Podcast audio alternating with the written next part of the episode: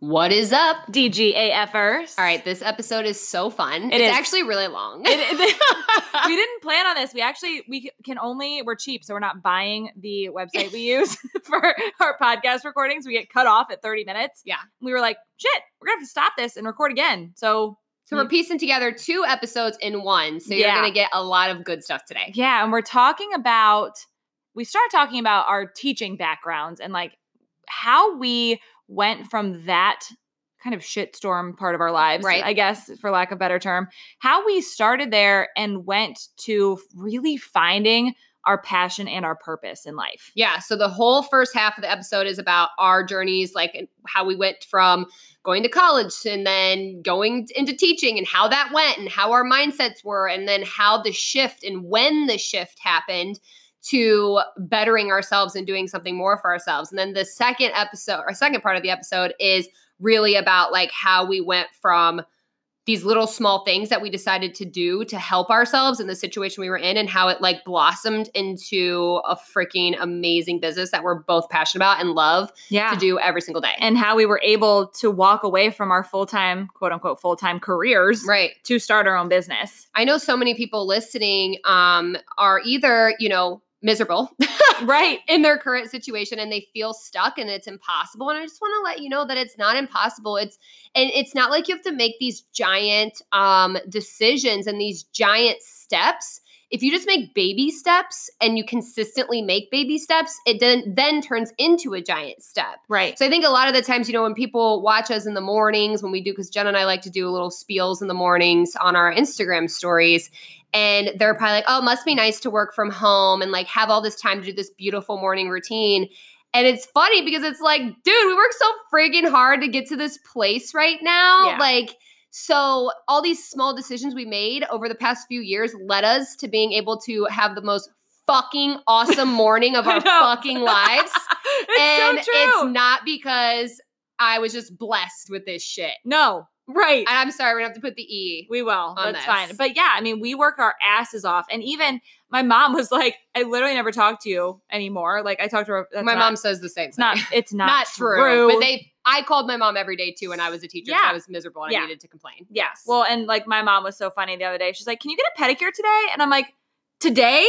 No. Can we schedule some things in advance? We still have a job and schedules. Yeah. Yes. So, and she told my husband, she's like, man, I feel like she's working harder now than she ever was when she was teaching. And I 1,000%. 1,000%. But it's fun. I don't feel like miserable. No, not at all. I'm so happy. So happy. This is the happiest I've ever been in my entire life. Yeah. So we were excited. We're like, we need to actually take everyone through the whole story. Yeah. And we kind of get all over the place in this one because there's so much that's happened. So much. And we tried to cram it into a 50-minute episode. Yeah. So I think you're really going to enjoy it though. And also if you're listening to this and let's say you are in network marketing, because Jenna and I are, and we're not ashamed to fucking say that. It's amazing. Because we love it. And we think that everyone should at least venture in it at some point because, everyone's passionate about some type of service or product. Let's just be honest. But anyways, that's beyond the point. But if you are a network marketer and you are in the whatever business, doesn't matter. I think you're going to enjoy this because and maybe we need to do an episode at some point about maybe why network marketing. Decided to branch off from network marketing, but also keep it. Yeah. I think they need to know. I think a lot of network marketers will relate to our story and they might be feeling a certain way right now. So that's beyond the point, but I think you'll really enjoy this episode and you'll learn a lot from it. Yeah. All right. And more about yourself too. Definitely. And just keep an open mind about this and just, we have some things coming in the next couple weeks that you're going to want to stay tuned for. So it's exciting. For sure. So make sure to take a screenshot of this episode when you listen, tag us in your stories and tell us, can you relate to this? What are you taking away? Are you thinking that you may want to take that same venture and do more with your life too? Yeah. And it, like I said, doesn't have to be a giant thing. Start small and we can help you with that. So hopefully we inspire you and getting into thinking about your passion a little bit more and maybe taking some baby steps to discover your passion. Maybe you haven't discovered that yet. All right. Let's do this.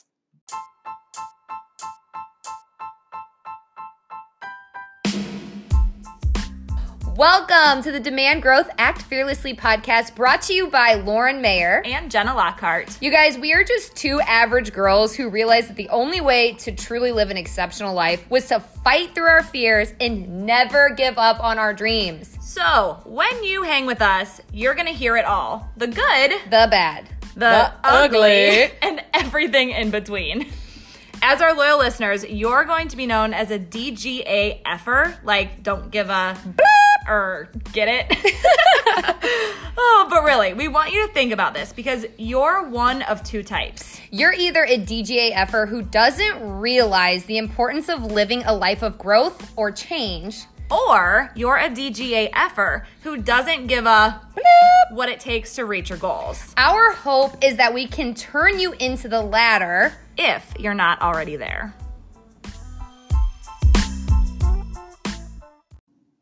So with this episode, we kind of want to go off of our breaking points episode that we did 2 weeks ago and really kind of flip the conversation a little bit to talk about breaking points that we've had in our careers. Yeah, and kind of take you back through our journey on how we ended up going from full-time school teachers to Beachbody coaches and the owners of the Fit and Social. Yeah, absolutely. And it's been a very interesting journey. And it's funny because when I think back to when I, was in college and going to school for education, like I never in a million years thought this would be my life. No, never. And we talk so much about finding your vision and paving your path and coming up with, what you want your life to be. And back then, this would have been a totally different vision I had for my life. Well, yeah. And back then, I didn't know what a vision was. No. I had no clue. If somebody would have asked me to write one, I would have been like, getting a job as a teacher. And that would have been like it. Well, and I know. That's so true. And I think back to when I my sorority days and living in the house and doing all of those things. And don't get me wrong. Most of that was so fun. Mm-hmm. But my friends and I even laugh now because we're like, do you remember the stupid shit that we used to think was so stressful? Yeah, it was so dumb. So dumb.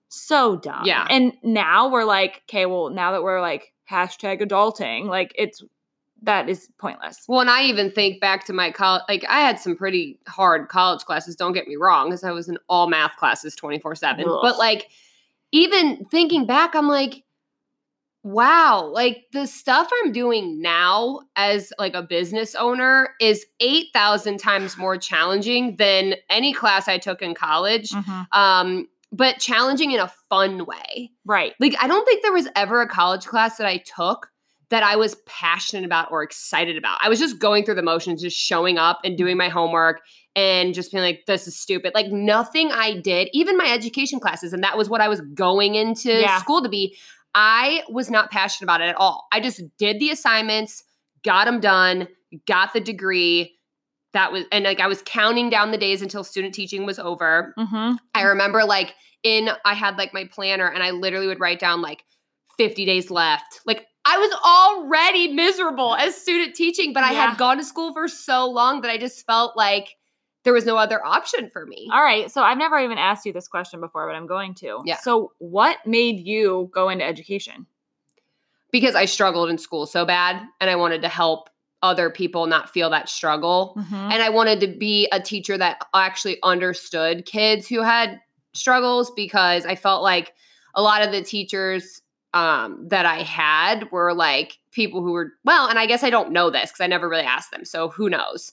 I just felt no one could relate to my issues. Mm-hmm, mm-hmm. So, and as a kid who had reading issues and comprehension issues and test taking issues and all these things and thought she was an idiot for so long, it would have just been nice to have a teacher that would have been listen, I was just like you, but I'm fine. Now I'm teaching you this. Right. And I would have been holy shit. And so that's why I went into it. And I love math. I really, truly do. I get excited about solving problems. That is so true because we were actually doing some pricing for one of our new programs and for companies the other day. And it had a pattern in it as mm-hmm. we were going. And Lauren was like, wait, don't calculate it. I'm going to figure out the pattern. I want to figure out the pattern. I was oh my God. I just love solving problems. Yeah. I love it. Yeah. And I'll just keep doing it until I can solve it. So that's why I went into being a math teacher, but then it didn't end up being that whatsoever, no. Unfortunately. Well, and I think it's hard when you're 18 years old and you have to figure out what you want to do for the rest of your life. Well, and yeah. And the things that are presented to you, like options, you take that ASVAB. Maybe that's the test. I can't remember what it was called. There's a test that you take that basically tells you like what careers will be good for you and like all of that kind of stuff. And like none of the careers were like build a fucking business. No. Like, no. It was like be a teacher, be a counselor, be a this. And I'm like, okay, so I guess that's my options. Right. Yeah. Like my eyes were never open. Like no one spoke about like creating your own job. No. Basically. No. No. Yeah. That's so true. Nobody talked about that. Well, and it's funny. Like I always knew I always had the heart to help people. And mm-hmm. I didn't know how I wanted to do that. And I actually, I was not the best child in high school. I had a little rebellion stage, not as bad as Lauren's friend that we talked about. Yeah, my friend. The alter ego. Yeah. Go back to our drunk episode. Not that bad. Details on that story. God, yeah. But I actually started out in nursing for the sole purpose of everybody told me I should be an educator because kids loved me. I was so good with kids. I would, they would love it. And I'm mm-hmm. like, no, I don't want to do that. And like both my parents were in education, my family, like it's kind of just, it was always just assumed that I would be a teacher. Yeah. And I was like, yeah, well, I'm going to prove you all wrong. And I went to school for nursing. And thank God, one of my first classes in my first semester was like nursing 101. And it was actually taught by a nurse. Yeah. And I went to that class and I was like, oh God, no, absolutely not.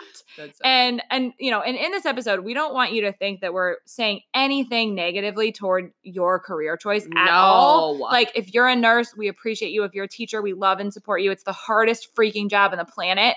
We're just telling you our stories. Yeah, we're just telling you, like, maybe that's the passion you found. Yeah. Through, like, experiences. And you're like, I'm so passionate about being. Yeah. And my sister loves nursing. Like, she loves it. Yeah. And I'm like, dude, that's amazing. Like, I'm glad you love your job and that you go. And, like, there was teachers I worked with. Like, the one girl, oh, my God.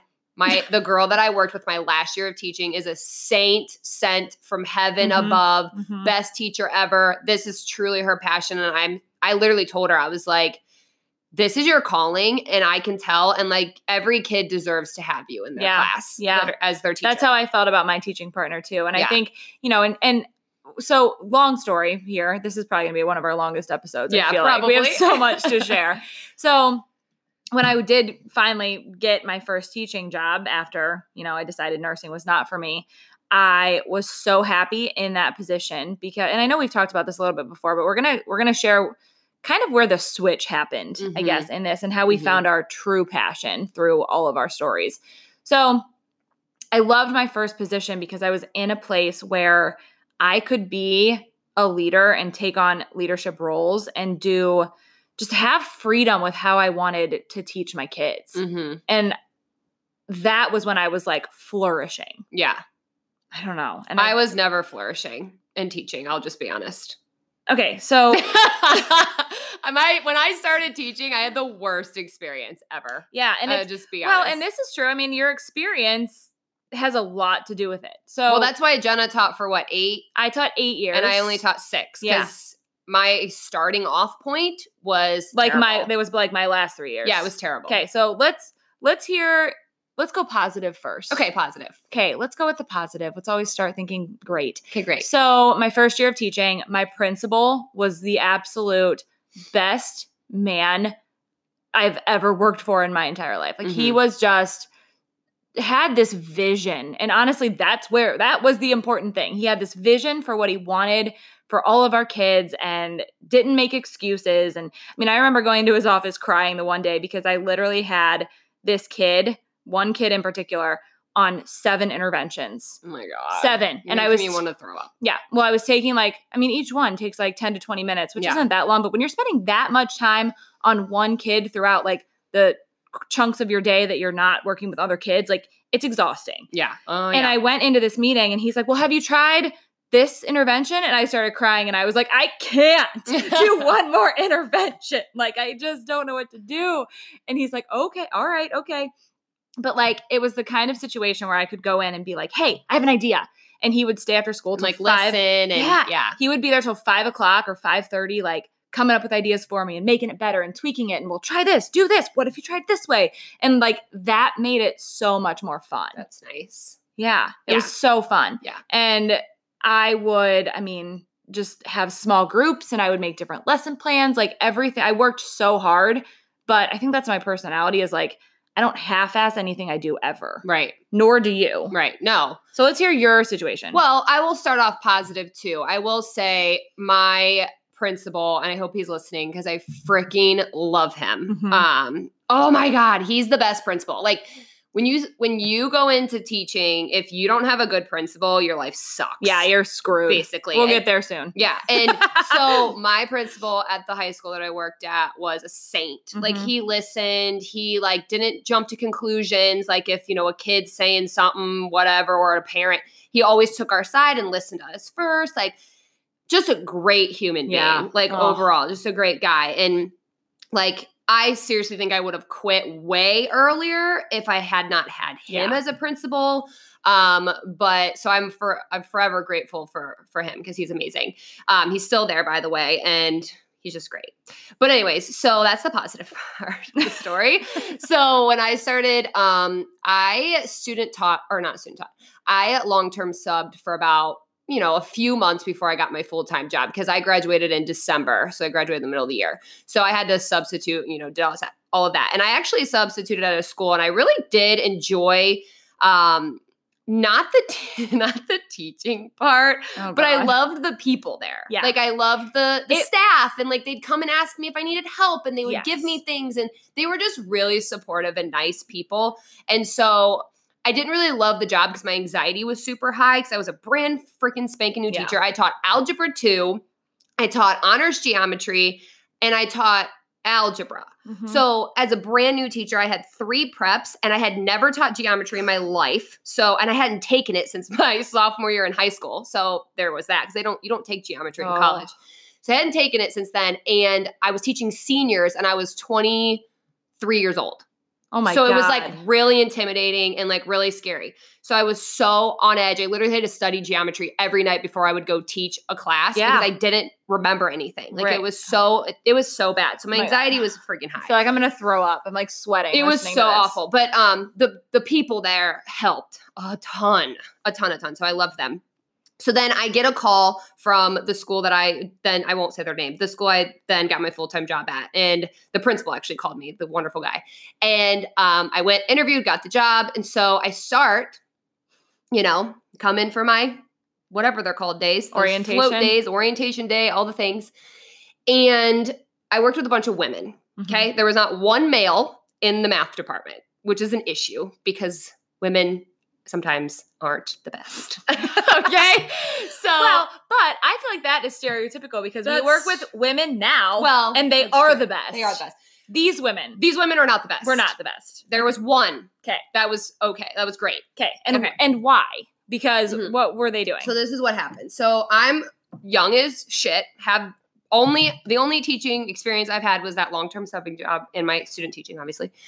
And they didn't help me at all. So they wouldn't tell me where the books were. Okay. So I asked if we had books because I, once again, was teaching geometry and I still was not the greatest with the geometry content. So I needed guidance and I needed something like a teacher manual of some sort, like somebody help me. So they decided to not tell me where the books were. So I actually ended up having to ask the maintenance guy. I was like, do you know? Because they're like, I don't know. Ask the maintenance guy. I'm like, why does the maintenance guy know where the books are? Like, I was so confused. So I had to ask the maintenance guy. They were in some lockers somewhere. So he walked me to him and helped me bring all the books in. So like, they wouldn't even help me with that. Then the geometry teacher, there was another geometry teacher. She taught like a different. Which you would think you would like. Oh, well, that she would collaborate with me and help. Oh, hell no. Yeah. She wouldn't even let me look at her like she had like her units planned basically for like the whole first semester. Mm-hmm. And I'm like, okay, can I like have that? So I can have like a guideline of what I'm supposed to do, because I've never done this in my life. Yeah. Ever. Yeah. And she let me look at it for 1 hour. She gave me 1 hour to look at her binder and then took it from me. I wasn't allowed to make copies of anything. I wasn't allowed to do anything. She wouldn't talk to me. She wouldn't, like, I'd ask her questions and she was so rude to me. And then our department head did nothing, like didn't help me. And she was my mentor, by the way. I never got mentored at all. No. It was so stupid. Thrown to the wall. So I basically did everything on my own, except the one teacher that worked there was new too, the mm-hmm. same year I was there. And thank God she had taught geometry before for like 5 years. So she helped me so much. Cool. I would go to her. She would give me all of her old stuff and she would like help me with problems mm-hmm. that I didn't know what I was doing and I had to teach the next day. She would help me with that. So she's still my friend to this day. Yeah. I love her. She helped me. She saved my life. But like that's what I came into my first year of teaching was women that were mean and didn't help me with anything. Mm-hmm. And I was so stressed. Yeah. So stressed. And that's what we're going to talk about in this episode. You're going to see where your job and the things that you're doing daily can either build you up or bring you completely down. Mm-hmm. And, you know, so going back to my story with the first 5 years that I was in this position, I was happy. I was so happy doing that. I was, you know, developing leadership skills and had freedom to do what I wanted and how I wanted to do it and all of that. Well, super long story short, they ended up, we found out January of my fifth year of teaching that they were closing our school. Mm-hmm. So we all got like just thrown kind of everywhere. And I ended up in a new position. I was not with my teaching partner any longer, who I absolutely love to this day, absolutely adore her, and ended up in a fifth grade position in a different building. So same district, different building. But the difference here, I mean, I've always loved the other teachers that I've worked with. I've always felt supported. I've always had just awesome relationships there, but the leadership can make or break it. Yeah. It really can. And I just remember this was like, I got to the point where I was literally like calling my mom on the way home from school every single day, and I would cry and like just complain about something or like bitch about the day or the, you know, whatever was happening. Mm-hmm. And I want to give you, I shared this story on my Instagram stories, and I want to share it here too, just because I almost feel like you need to hear it so that you can feel how I was feeling. Yeah. If that makes any sense at all. Yeah. But I remember one time in particular, this was my last year of teaching. This is the level things had gotten to. I was teaching 4 different sections of math, 4th and 5th grade. And I had a whole group lesson. So I would do like 15, 20 minutes of this lesson. And then from there, we would do breakout sessions. So I would have small groups of kids and I would make a lesson plan separate for every single group. Mm-hmm. And I had like a couple co-teachers. Like it was great. But I was making like 28 lesson plans a day for math. No. I would never do that. And on top of that, I was teaching science and language arts also. Yeah. And I had small groups for reading. So like take that into consideration, like how many lesson plans I was making, but I was doing it for these kids because it's what they needed. And like, I think, you know, you and I both have the same philosophy in terms of teaching math. Like if a kid doesn't understand something, do you do? Well, when I started out, like, sorry to break up your story. I'll finish in one second. When I started, I was that teacher that was like, let's do all these really cool projects and let's differentiate it for all these kids and let's like make it fun and interesting and make sure that it's relating to real life. And I literally did so many things to make math like that these kids actually would learn stuff. And they cared. And what ended up happening were some parents complained because the stuff I was doing, the kids were getting – you know, it was challenging. Like they were projects that made them think that took longer than 30 minutes to do. Like it took a week for them to figure out. Obviously, I gave them the right amount of time to do it, but they weren't used to that kind of teaching. They just wanted me to give them a worksheet and call it a day, just give my kid an A and let's just move on. Same. And I wasn't doing that because I wanted them to actually learn and I wanted it to be fun for me too. I didn't want to sit in a classroom and teach at the board and hand a freaking worksheet out. No. Like shoot me in the face. That's so boring. Yeah. And it's boring for our kids. So I did that for about 3 years and then I quit. Well, you had parents threatening to take me to the board. Like it was just so stupid. And you know what? I was like, I got run over so hard and I was like, cool. I'm doing worksheets. Yeah. I'm doing this because I'm done. That was the exact same thing that happened to me because I was doing all these lesson plans and all these small groups and all these things. And I went in, I actually called a meeting. I emailed our principal and I asked if we could have a meeting with like our whole team, all the support people that we had available and with her and everything. And this was like January, so right after Christmas. And obviously everyone's freaking out because state testing's coming. And yeah. That's a whole nother story. That's a whole nother thing. So we get into this meeting and I start bringing up my concerns about the kids. And I'm like, listen, this is where they're at. And I know where they're at because I work with them every single day. I'm doing small groups. I know that, you know, this kid is at this point in the grade level. This kid is actually 2 grade levels behind. And here's what they need. And here's what we can do. And here's how we can plug their holes and blah, blah, blah, blah, blah. And she looked at me and she goes, well, wait, what unit are you on? In front of literally there were like 15 people in this meeting. Mm-hmm. So I told her what unit we were on and we were like 6 weeks behind at that point. And she was like, well, that is too far behind. They are not going to pass this test. Mm-hmm. And I'm like, okay, well, they're not going to pass it anyway. If I just like catch them up on this unit, like they have no idea what's happening. Right. And instead of saying, okay, I see what you're – because here's my personality too is I will not sit and bitch about something without bringing a solution. Right. I will not do it. Right. And I was turning into that person, to my mom, to my husband. Like just bitching bitching. Yeah. And so I'm like, okay, here's the problem. Here's my solution. Here's what I'm proposing. Here's what I'm asking for in terms of support. And instead of even listening to what I was saying, she looked at me and she goes, well – maybe we should just have someone else teach math for the rest of the year. Yeah, that's such a slap in the face. Such a slap in the face. And in the 3 years that I'd been there, not one time had she ever watched me teach math. Right. She's just assuming that I suck at it because I was behind. Right, of course. And that, I think, was the lowest I had been teaching. And I was like, you know what? I'm done. Yeah. Like, screw it. I'll just make some damn copies and hand them out. Yeah. It and doesn't. Just go through the motions because that's where people aren't going to complain about me. Yeah. No attention's going to be on me. Yes. And that's what happened to me too. I used to stay after school until like when I was doing all the projects and all the fun stuff, I'd probably stay after school until 5 p.m. grading and making sure my plans were perfect for the next day and like really excited about it. And then when I started getting so burnt out from the bullshit, I was leaving school as soon as the bell would ring. Same. Bye. And I'm not bringing a paper home. No. I'm only grading at school. Hell no. See you later. I was the exact same way. You know what that turned into? Completion grades. Yeah. And you know what? Like, and that's what's happening. And I feel like now we're just speaking about like people who get burned out. There's obviously people who, like the girl I worked with at last year, who's freaking badass and amazing. I don't know how she's not burnt out, but she's not. She's amazing. Right. But like, I know that teachers listening that are feeling the way we felt, and we're not bashing the profession. I think teachers are amazing. And I wish I would have loved it. Yeah. I wish I would have, because I went to school for all this, but anyways, it's fine. I love helping people. And through this experience, we're going to get to the point through this experience of like, going through all of this, it helped us become aware of what we wanted because what happened was, you know, we were getting, you know, so stressed out. Well, beat down every single day.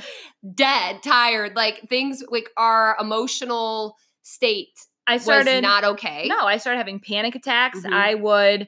I had a time where I was driving to school and I literally called my husband sobbing because I was going to wreck my car. Yeah. So for the sole reason that I didn't want to have to go into school that day. Yeah. I cried a lot. I cried in the middle of class once. I was in the middle of teaching geometry and I just started bawling and the kids were staring at me like, what's happening? I just ran out.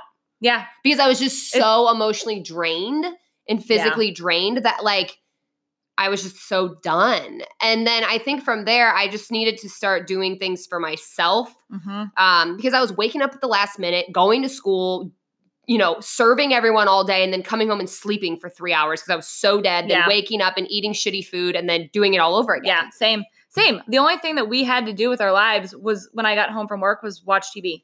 That was it.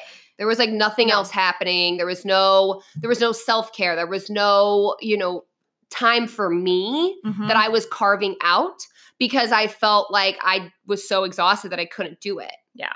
Yeah. And I didn't have enough time and all of that bullshit. Well, and I think, you know, we want to be very, very clear with you here. Like, It doesn't matter if you're a teacher, it doesn't matter what your profession is, if you're feeling like this or if you've ever felt like this, it's up to you to make changes. And it's going to be the last thing you want to do. Yeah. And it doesn't, and we're going to talk about the small changes because that's what's important. Because let me tell you, when I was miserable in my job and like, you know, feeling like crap, my first thought wasn't quit. It wasn't. My first thought was like, how do I get myself feeling better? Well, same. Quitting did not come into my mind until literally my 5th year.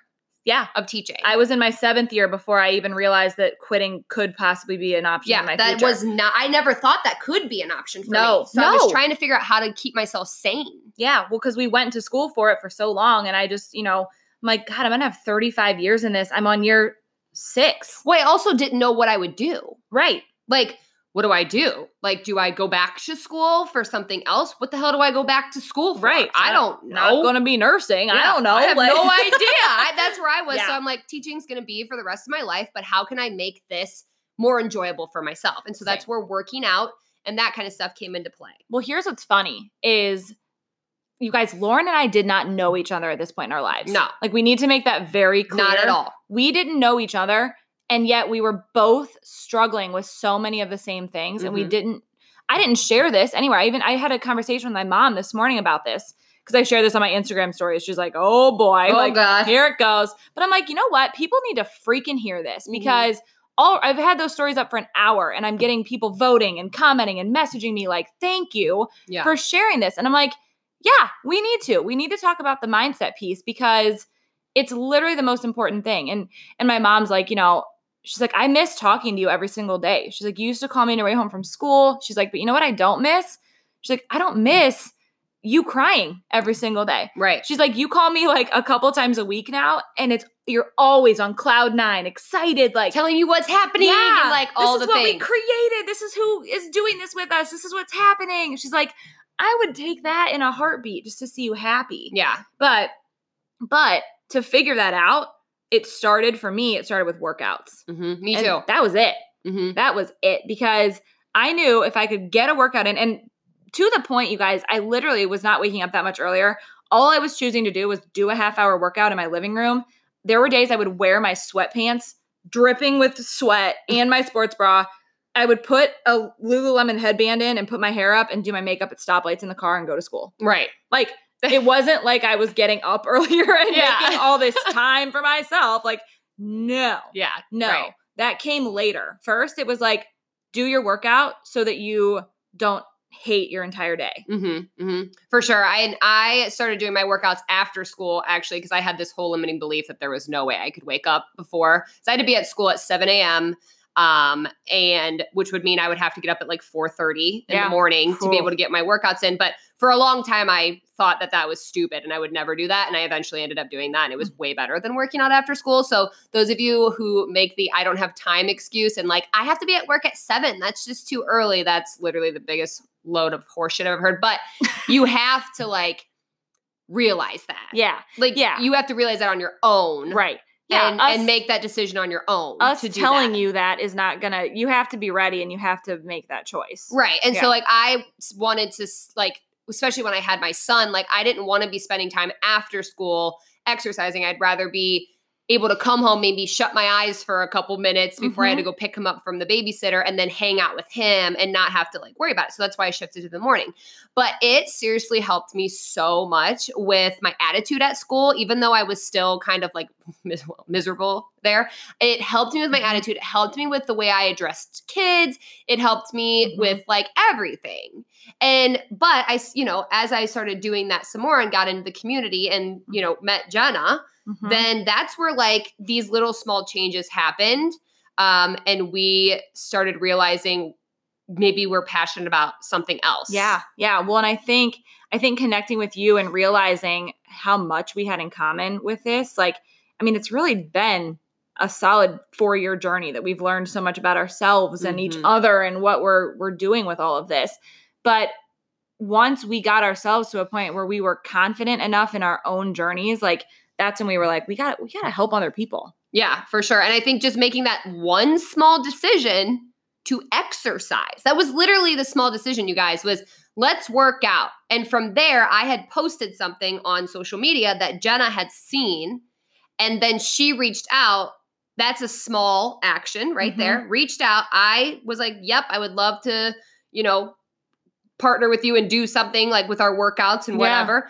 And then we're going to get into our whole story in a second. We have to actually come back in a minute because this only lets us record for 30 minutes. And then we'll come back. So you got our whole teaching background story and all of that, and kind of how we started transitioning into our passion just from doing one small thing. And then we're going to kind of step you through the rest. How things have grown into what it is right now. Exponentially. So stay tuned. Stay tuned to be continued in a second.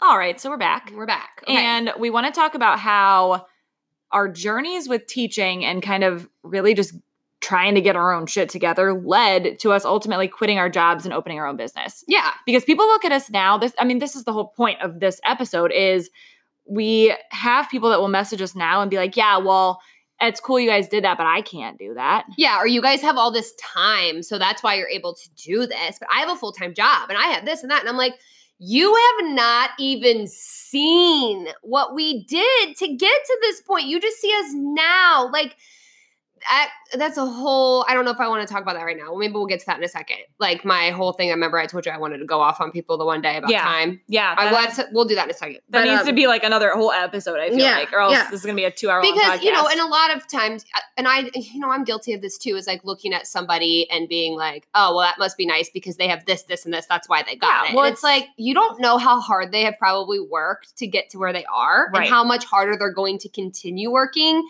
to get to the next place. Right. Yeah. No, absolutely. And, you know, I think truly it started with us working out before school to manage our own anxiety. That was it. That's it. Literally it. Okay. So from there, fast forward, to be very, very honest with you, I started coaching with Beachbody because I wanted 25% off of the superfoods. That was it. Yeah. So literally the only reason I signed up to Beachbody. Coaching. That was it. I didn't know what Shakeology was until you messaged me. Nope. And I didn't know what coaching was. I didn't know I could build a team. I had no clue. Me neither. I had no idea. All. So I just started ordering stuff because I was drinking anyway, and I got it for 25% off. And I was like, sweet, whatever. Well, from there, they're like, hey, you should try to help 3 people a month. And I was like, okay, I could do that, whatever.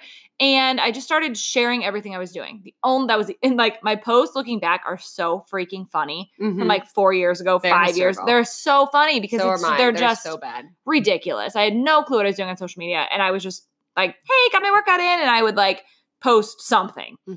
So Lauren posted that she, you know, unbeknownst to me, was doing the same thing I was doing. She was working out, trying to get back managing anxiety, and after she had Cameron, like she was working on herself, and she finally got to the point where she felt good about it. Yeah, I was loving what I was doing. It was making me feel so much better. So she made one post on Facebook, and I was like, hello. Yeah. Well, I posted a transformation photo. Yeah. Because I was like, I had never posted something like that in my life. And I was literally almost puked when I like hit post because I was like, oh God, what is everybody going to think? Like, are people going to think I'm annoying? But I was so proud of myself. Yeah. And I was like, you guys, I normally don't post stuff like this, but like, I'm really proud of myself that I'm like working this job. I just had a baby and like, I lost all this weight and I was so proud. And then that's where she messaged me from that. Yeah. And I was like, all right, we should do this together. And from there, we just did Beachbody coaching for about by 3 years? Yeah. 2.5 years? 2.5 years, I'd say. Yeah. And it was funny because we actually went to their national conference or their national convention.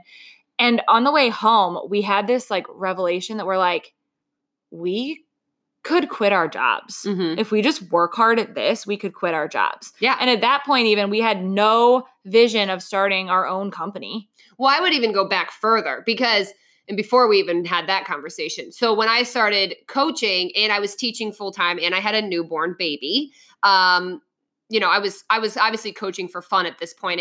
I had literally no idea that coaching could be something full-time. I thought it was just something fun that people just did on the side. Well, and not only that, I had no idea I would want that. Yeah, I didn't either. I was just like, oh, this is fun. Like, this is something I can do when I get home from work or post about it on my way to work. Like something that was like mine, something else other than just teaching children all day long and like being dead when I got home. Like I had something exciting to go to. Like, let's look at our group and see what the girls are doing in there. Or let's just see like, oh, these people commented on my post. Like, let's message them back. Like, so I had something like exciting to look forward to when I wasn't so excited to go to work. Well, and like you knew you were inspiring other people just by showing up. Yeah. So that's what kept me going. Yeah. And I had no idea that I could make any kind of money from it. That wasn't even my goal at the beginning. Like my goal at the beginning was I just need a community of people and I need something to like make me have some happiness. Yeah. in my life. Same. I just need some joy, something, you guys. Same. I just did it for the discount. Yeah. Seriously. I didn't even know there was a community involved when I did it the first time. And then once I got involved in the community was where I was like, oh. Yeah. Okay. So we did that for a while. Jenna was still teaching. I was still teaching. We were just sharing what we were doing authentically, connecting with a bunch of people, like just whatever, and having fun. Like we were making challenge groups and putting people in them and like doing boot camps online. Like it was so fun. And then through that, then we're like, oh, well, Jenna already went to it's called Summit. It's like their conference. She went to one in New Orleans and I had just started coaching. Mm-hmm. So like I missed that boat because it was literally like a month before the conference. Obviously I wasn't going. So I watched them go, like obviously through Jenna's Instagram stories and Facebook and all of that. And I was like, oh my God, that looks so fun. I want to go to the next one. Mm-hmm. You know, just like I want to go to have fun and hang out with people. I didn't like expect it to change my life and to actually like give me this vision that I could help people like this forever, like do the thing that I am really excited about when I get home from school and I love doing. Like I could actually do this for like a job. Like full time. Yeah. Yeah. Like, I didn't realize that until we went to the conference the following year in Indianapolis and just the stories of people and the community that was there and the opportunity, the possibilities and where we could go with this. I was like, wow. And that's where we were on the ride home. And Jenna was like, I need to like take a leave of absence from school. Yeah. Like I need to not go back to that situation because that was the year that the story I told in the beginning of the podcast, that had happened that January. So this was the next summer. And I didn't even share this in the first episode. I also, during that year, that was when my uncle had passed away. Mm-hmm. And this was like my last straw with school. I had like 87 sick days left or something ridiculous like that. And my uncle passed away and they forced me to take a day without pay because I only had 2 personal days and I'd used them both already. That's so insane. Yeah, because God forbid we celebrated my birthday and I took a personal day for that. Right, so because my uncle passed away, I had to give up my pay for the day to go. And I was like, you know what? I am freaking done. Yeah, that's ridiculous. That was how beat down I was from that whole situation. So then after leaving Summit, where I've never felt more inspired by anything in my whole life, we were like, let's just do this. Yeah. So you had the conversation with Chad, and then Jenna ended up being able to take a leave of absence for a year. Yeah, so I was unpaid for an entire year, but I had the opportunity to go back to that school if it didn't work out or, she didn't like it or whatever. Yes. Case may be. Well, I sat down with my husband too. I remember we were riding bikes actually. It was like summertime and I told him how the conference went and I broke down and was like, I'm just going to, and this is like, I hope he's okay with me sharing this, but I basically like told him like, if I keep teaching, like if you tell me that I have to keep teaching at some point, like you don't support me in like doing something I love, we're probably going to get divorced. Mm-hmm.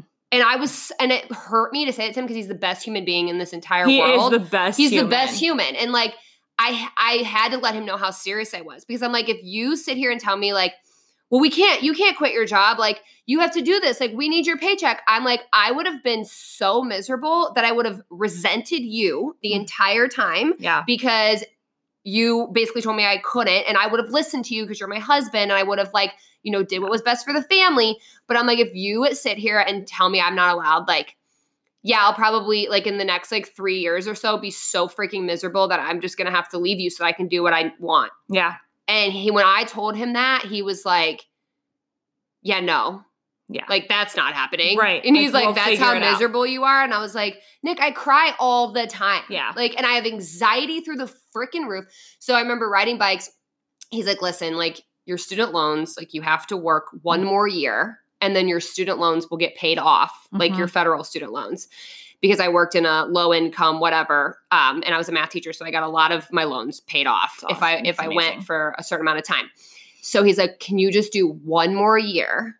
And then you can be done. Mm-hmm. And I was like, yeah, I can do one more year. So I went back my last year and suffered through that, but God, basically. Like thinking about how hard that year was, like, cause I was off. It was so hard. I would like meet you at Panera at lunch for like 37 minutes to work on whatever we could. Mm-hmm. And then you would just go back to work. It was so horrible. I would come home. So horrible. I mean, I was working I was wanting to be a full-time coach, and I was a full-time teacher, and I had a son, and I was trying to do my own shit, like workout and all of that kind of stuff. Yeah. So she was getting up at 4 a.m. So that's why, like, when you say, I don't have time, like, Lauren will kill you. I get really upset. Which makes sense. I get really upset because it's not that I'm upset with that person, like I'm mad at you. It just breaks my heart that you're going to let these excuses keep you from being happy. Right, right. Because, yeah, how hard was it to work a full-time teaching job and try to be a full-time coach and a mom and a wife and all these things? It was so hard. I literally, my right eye was twitching every single day because my doctor was like, you're like fatigued. He's like, your body's literally telling you to like take a break. And I was like, I can't. I'm like, I can't because this is short-lived. Like I'm not going to be doing this forever. So I know that, but like right now I can't let the gas off because I see the bigger picture, and I know eventually I'm not going to be doing this full-time teaching job anymore. But if I take the breaks off because my eye's twitching, like then the rest of my life, my eye's going to be like falling out of my head. Right. Like I'm going to have no eyeballs left. It's worth it. It's worth it. It was so worth it though. Oh my God. It was literally so worth it. So Jenna didn't go back, obviously. Yeah. So I ended up turning I didn't just turn a letter of resignation. And I actually went in and told them that, you know, we were starting our own company. This is what we were doing, that I had to follow this passion and this dream and see where it could go. And thanks. But at that point, we were just Beachbody coaches. It was not, fit and social. We didn't have the mindset stuff and the separate to our network marketing company. It was straight up network marketing. And I don't even, when did this even come? Do you know, the day? Because I don't even know. I don't know when the day was either. Because I remember we actually were on a call with one of Lauren's clients who, she's amazing. She's owns her own company. She's unreal. Unbelievable. And she was like, you know, girls, it's amazing that you have Beachbody. That's like network marketing is unreal. It's a great opportunity. So many opportunities, yeah. But you probably need something more. And Lauren and I got off that call and we were like, what the hell is she talking about? Well, she basically said she's like, because she uses Beachbody, my client, and she lost literally, I think it's like almost 60 pounds now. And she looks amazing. Unbelievable. And she's like, I love Beachbody. Don't get me wrong. Yeah. Like, they're amazing. My life has been changed. She goes, however, what happens if Beachbody disappears one day out of nowhere? Like something happens, or what happens if they change their model of like how they pay you guys and how it works? And now you don't have you quit your full-time job. This is your full-time job. She goes, what are you going to do? And I was like, well, that's not going to, you know, I got kind of, we were both, that's not going to happen. Oh my God. Like, what are you talking about? Yeah. And then we talked to our husbands about it. Well, that was the first time that our eyes were open to oh, that's kind of true. That is kind of true. Well, but also at the same time that conversation was in the back of our heads, we were kind of getting frustrated, I guess. I mean, let's just be real. With clients, because we had some people that we could just give workouts to, give nutrition to, give supplements to, and they would be like happy and seeing results. Doing great.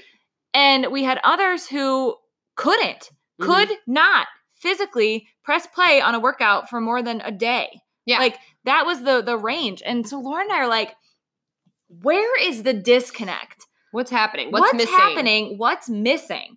And we really felt like it was the mindset piece that was missing. Mm-hmm. And so we're like, okay, well, you know, she and I, you've heard all of our stories about being fit and social because we love to drink and go out. Yeah, we love to go to dinner and we love to work out and do our nutrition. We love both.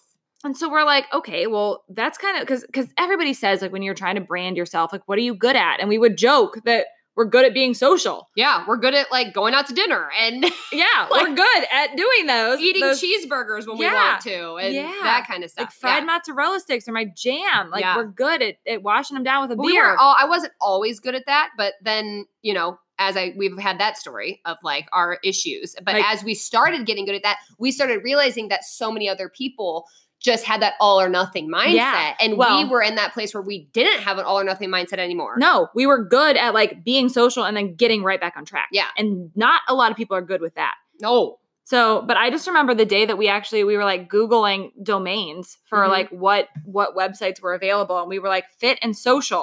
And we're like, how is that not a thing? How is that not taken? That's not taken. It's available. And we were like, okay, sold. Like, sold. Fit and Social's our name. Yeah. So we got an LLC for Fit and Social. Well, I think so we went back to my client who gave us the idea in the first place to kind of not like branch off in the sense of get rid of Beachbody, because we're still Beachbody coaches. We still recommend everything to people because it's freaking amazing. I will never do other workouts. But like when we say branching off is like having a separate thing that we can offer people with a separate income and kind of diversify our business so that if something happens to Beachbody, God forbid, hopefully doesn't, we'll be fine. Mm-hmm. And so we kind of brought that to her and she was giving us ideas of like how we could make this a thing. And she's like, work with clients one-on-one. That's what you guys have been trying to do with your current Beachbody clients. But like, you guys, I'm just going to be transparent. When we sell a challenge pack to somebody, like workouts, nutrition, and for the whole year, we make like $30. Yeah. Okay. So we that's like so bad. It's so bad. And we were like getting on client calls with some clients every single week. Yeah. To offer nutrition support, to offer all of these things where I'm getting paid $30 for the whole year. Yeah. Like no offense, but I'm not getting on calls with somebody every week when I have a kid and all these other things to like I'm not. I need to make money. I need to support my family. But also, it wasn't really benefiting the client as much as it could have either because we had no rhyme or reason. No, it was just like a check-in. Like, how's it going? And they're like, well, it's not going well. Like, KY. Like that was right. And like we never would come to a call. Like we know their problem. We know the solution. Let's give it to them because like we were just randomly doing calls. So. Anyway, so the client that I was working with, and she was giving us all these ideas. She's like, do a one-on-one thing. You know, actually guide them through something, like develop maybe a course, or she was giving us some ideas. So we started, and this took a while though, you guys. Oh, yeah. It's not like she gave us this idea and we went and started doing it immediately. We actually kept just doing Beachbody still. We kind of had that on the back burner for a while. Like that's something like we would like to do. Months. But we don't know what the hell that even is because it was scary because it's not something we've never done before. Right. So we were freaking out. Yeah. 2 former teachers here, guys. Like we have to Google everything or did at that point. Yeah. God, so we had no idea. The amount of things we've learned in the last 2 years is unreal. Right. So after, you know, just going Beachbody coaching, we finally we're like, okay, this Fit and Social thing something needs to happen with it. Mm-hmm. Like we need to do something with it. So I was following this girl on Instagram and she has her own like fitness stuff or whatever. So I reached out to her and I was like, you know, kind of, like, cause I didn't know what to do. We didn't know what to do. We didn't know where to contact or anything. So she actually, I mean, she did help us get some things rolling. And so from there, we took that small action to reach out to a random on Instagram who was launched her own business in a sense. And we were like, how did you do that? Like, how does this work? Like we had no idea. And she was kind of like telling us, and it was a great starting point for us. That's where the Fit and Social Mindset Academy came from. Just like talking to somebody on social media and getting ideas from somebody else. And she kind of helped us with that. So we built that pretty quickly after figuring a couple things out. So that's kind of how that started. So we built Fit and Social Mindset Academy. And then that was like our only thing we had separate from Beachbody at that point. Yep. Yeah. And we had ebooks. We had some other couple of little things. Yeah, we made an ebook. I remember because people loved our like random recipes that we would make. Well, and here's what's funny about us is like we are not afraid to take action on anything. No. I wanted the direction of what to do. Yeah. Like how do you like sign a client up? Because we knew how to sign them up through Beachbody. Yeah. But how do you sign a client up? By myself. Like, yeah. Like, whoa. What? Yeah. Like, how do you collect money from people? Right. How do you send them things? Like, we were like so clueless. It was so funny to look back on that. And so then things have shifted very quickly. We actually ended up hiring another business coach. This one, the amount of money that we put into this makes me actually want to vomit. Yeah. But here's a glimpse into how much this costs. We accidentally included a trip to Costa Rica in it. Right. Yes, we accidentally did that. Accidentally. We had no idea. Mm-hmm. So there's that. Mm-hmm. But we're going to learn so much about ourselves in this process. I can't even wait. I know. I'm excited. It's going to be fun. Well, hold on. I want to back up a second because I think we skipped a little bit. So before the Fit and Social Mindset Academy began, we actually had our ebook first. Yes. And so just to give you a background on how our ebook came. This is hysterical. To birth. We, so we'd show pictures of our food on Instagram all the time. People would always text us and be like, what is that? Blah, blah, blah. And then we're like, take 5 freaking seconds to make this. Like, we need to just meal prep one day, make all this shit and take pictures of it. And like, we Googled how to make an ebook, and like, there's this website called Canva. They're like, just do it in Canva. They have an ebook template. We're like, okay. Mm-hmm. So we did that. So we literally cooked all of the food that we normally cook in Jenna's kitchen. And we used her freaking, like, what are those trays? It's like a breakfast tray. Yeah.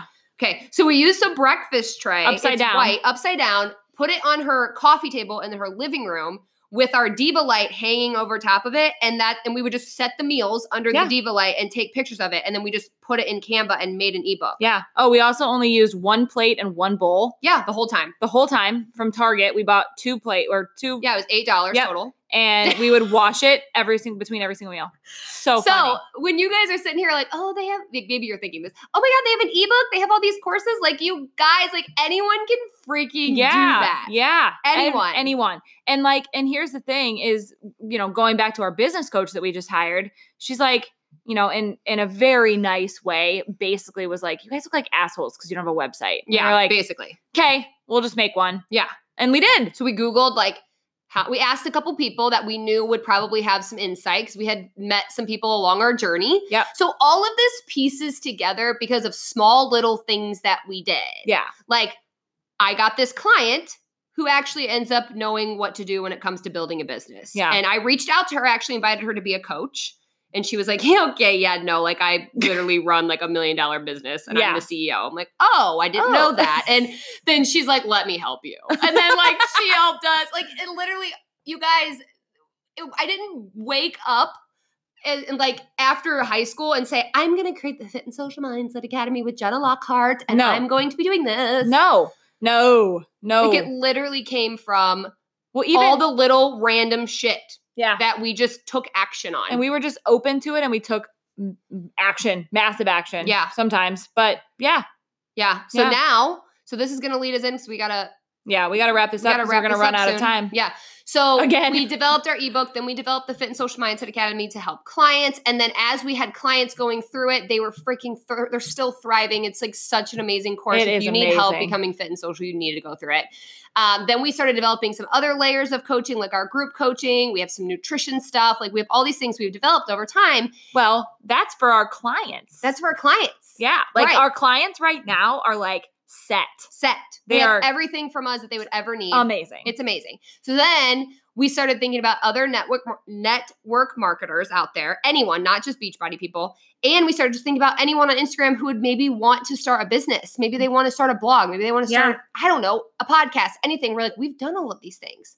Mm-hmm. We know how to do this. Yeah. So now the next beast is to create business coaching. Mm-hmm. And so that's going to be another episode. Yes, that's going to be the next episode because we've officially launched business coaching. Officially. And it's fucking amazing. It's actually better than the Mindset Academy, I think, personally. It's amazing. Yeah. And it came from all the things we've learned throughout this entire process that we just took you through. Mm-hmm. And if you're somebody sitting here like, I'm made for more and I need to be doing something more with my life, like, then maybe you should consider this because it's for any level. And we'll talk more about it in our next episode. We will. It's going to be fun. I can't wait. I can't either.